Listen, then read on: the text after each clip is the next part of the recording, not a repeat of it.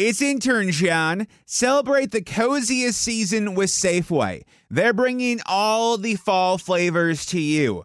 From pumpkin everything to caramel apples and all of your seasonal favorites. Make the most of those fireside dinners, game winning touchdowns, and warm family gatherings. Visit your neighborhood Safeway today or shop online for easy pickup or delivery. They're here to help you spice, season, and savor every moment. Sincerely, Safeway. Rising Giants Network. يا أهلا وسهلا بحلقه جديده في لحظه مع ميس ويوم جديد مثل جديد واكيد قصه من وراء هذا المثل شنو هو مثل اليوم عصفور بالإيد ولا عشرة على شجرة. أكيد أنتم تعرفون هذا المثل ومثل جدا مشهور ويمكن تعرفون شوي من الحكمة اللي وراها. بس أريدكم أول شيء أقول لكم القصة اللي تجي من وراء هذا المثل لأن قصتها جدا جميلة. ومن بعدها أريدكم تاخذون لحظة تفكرون بالموضوع كالعادة. وبعدها أعطيكم الحكمة. اسمعوا القصة. خليني أقول لكم قصة القطة الجوعانة. بالعراقي إحنا نقول بزونة. فراح أعلمكم شوية عراقي اليوم وراح أخليكم تحفظون كلمة بزونة. البزونة هذه كانت جوعانة وقررت تعرفون البزازين شو يحبون؟ يحبون العصافير اللي موجودين. المهم كانت ماشية بالحديقة وشافت عصفور صغنون طيب غدا جاهز. قالت هالبزونة يا هو هذا؟ تعرفون بزونة تاخذ موقفها؟ وتتجهز ويعني العيون تكون جاهزة يعني على التارجت راح تاخذ هذه. بس قبل ما تاخذ هذه الخطوة انتبهت إنه في عشر طيور كبار ملزلزين على الشجرة. فقالت لا أنا مالي ومال العصفور خليني آخذ العشرة اللي على الشجرة. فجربت تطلع تطلع تطلع الشجرة ما قدرت توصل البزونة فوق. شكلها كانت مثقلة العشاء اليوم اللي قبل. العشرة اللي كانوا على الشجرة أكيد طاروا لأنه كان عندهم مسبق إنذار. ضاع منها العصفور اللي كان موجود والعشرة اللي على الشجرة وضرب المثل من بعدها العصفور بالإيد ولا عشرة على الشجرة. خليني أقول لكم الحكمة من وراء هذا الموضوع. أخذوا لحظة وفكروا بالقصة. قبل ما أعطيكم الحكمة أريد أعرف من كل دولة اللي تتابعني في لحظة مع ميس اكتبوا لي بالتعليقات اللي جوا قطة بلهجتكم كيف تقولوها؟ إحنا بالعراقي نقول بزونة. بزازين. انتو شو تقولون؟ اكتبوا لي بالتعليقات اللي جوا حتى شوي نتعلم على اللهجات اللي موجودة. بس هسه خليني أعطيكم الحكمة من وراء هذا المثل والقصة اللي جتي من وراها. أكيد معظمكم ضارب هذا المثل في حالة طمع.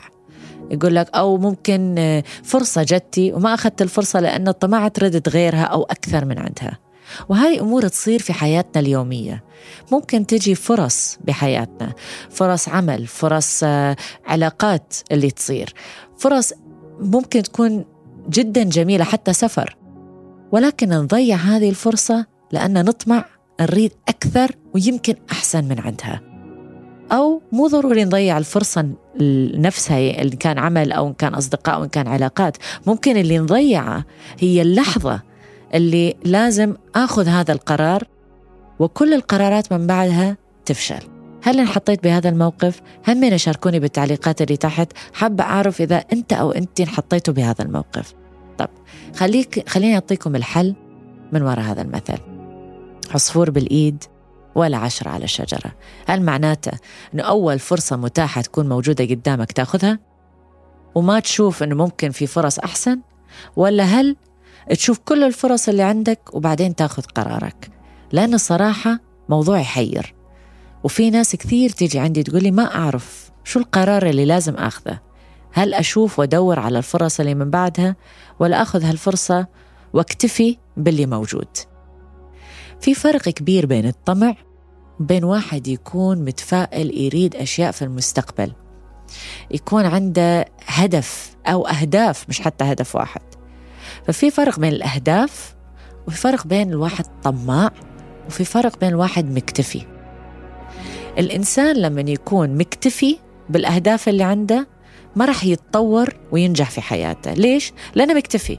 يقول له خلاص أنا هذا عملي ومكتفي فيه وهذا اللي عندي ومكتفي فيه. إذا الواحد كان يحلم وعنده أهداف هل معناته أنه هو طماع؟ لأنه يريد سيارة وبيت وطيارة وجزيرة وأوتيل. هل معناته هذا الإنسان طماع؟ لا. هذا الإنسان عنده أهداف وحاب يوصل لها.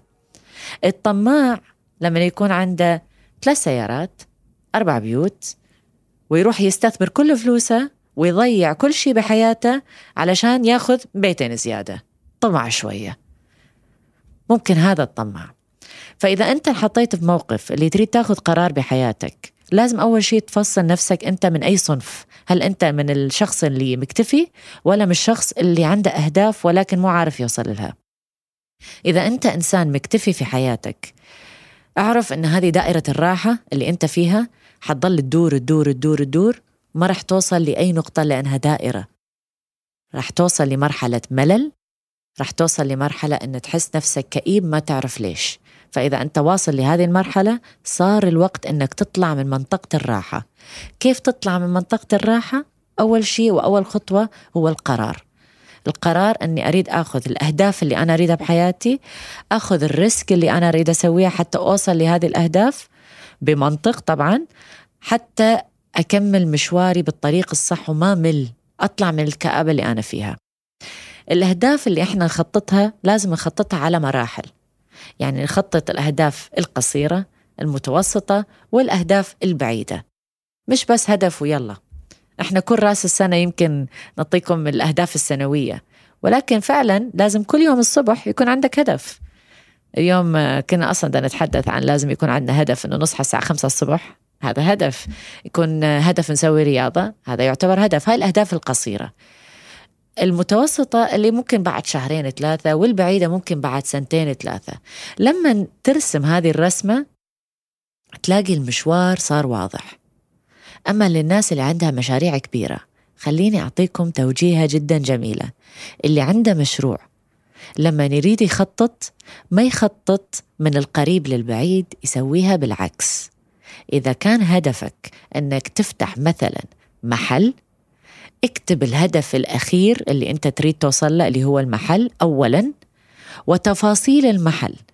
ومن بعدها تكتب الهدف المتوسط اللي شو المفروض يكون موجود ويكون صاير قبل مثلا سنة حتى أقدر أوصل لهذا الهدف. هل معناته يكون عندي شهادة يكون عندي آه تيم يكون عندي شركة؟ شو المفروض يكون موجود؟ حتكون سهلة عليك تعرف الاحتياجات اللي لازم تكون موجودة حتى توصل لهذا الهدف. لما كتبت هذا المتوسط القريب يكون بعد أسهل. قلت طب عرفنا هذا الهدف الأخير هذا الهدف المتوسط. طب القصير إذا أريد أوصل له حتى أوصل لهذا هذه النقطة شو لازم يكون موجود؟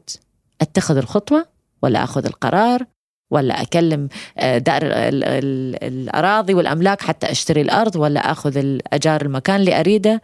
وبهاي الطريقة حياتك وطريقك يكون مرسوم بطريقة جدا سهلة وجميلة. هاي من ناحية الأهداف البعيدة إذا كانت مشاريع. أما الأهداف البسيطة والقريبة اليومية تصحى وتأخذ هذه القرارات. بهاي الطريقة يا جماعة الخير ما تاخذون هذا المثل اللي عصفور بالإيد ولا عشرة على الشجر أو على الشجرة؟ دايما العصفور رح يكون بإيدك لأنه أنت دايما ماخذ الخطوة إلى الأمام وتعرف أهدافك وين ولأنك طماع ومن النوع اللي تطور من ذاتك وعارف طريقك وين. فحلو الواحد ياخذ الفرص حلو الواحد يوسع من الفرص مالته ولا يضيع بسبب خايف ولا متردد.